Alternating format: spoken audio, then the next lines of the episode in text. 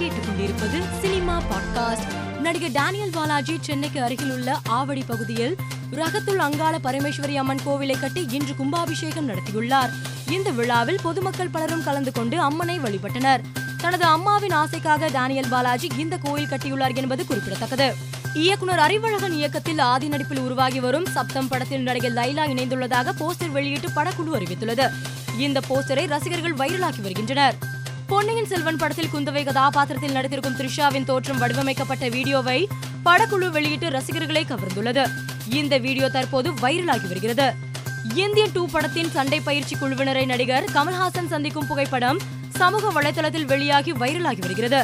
வடசென்னை படத்தில் நடிப்பதை மிஸ் பண்ணிட்டேன் என்று நடிகர் விஜய் சேதுபதி வருத்தமாக கூறியுள்ளார்.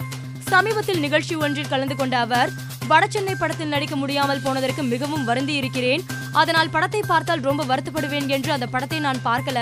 பாட்டு மட்டும்தான் பார்த்தேன். இதை பத்தி வெற்றிமாறன் சார்கிட்டையும் கூறியுள்ளேன் என்று பேசினார். குஷி திரைப்படத்தின் படப்பிடிப்பில் நடிகை சமந்தா மீண்டும் இணைந்துள்ளார்.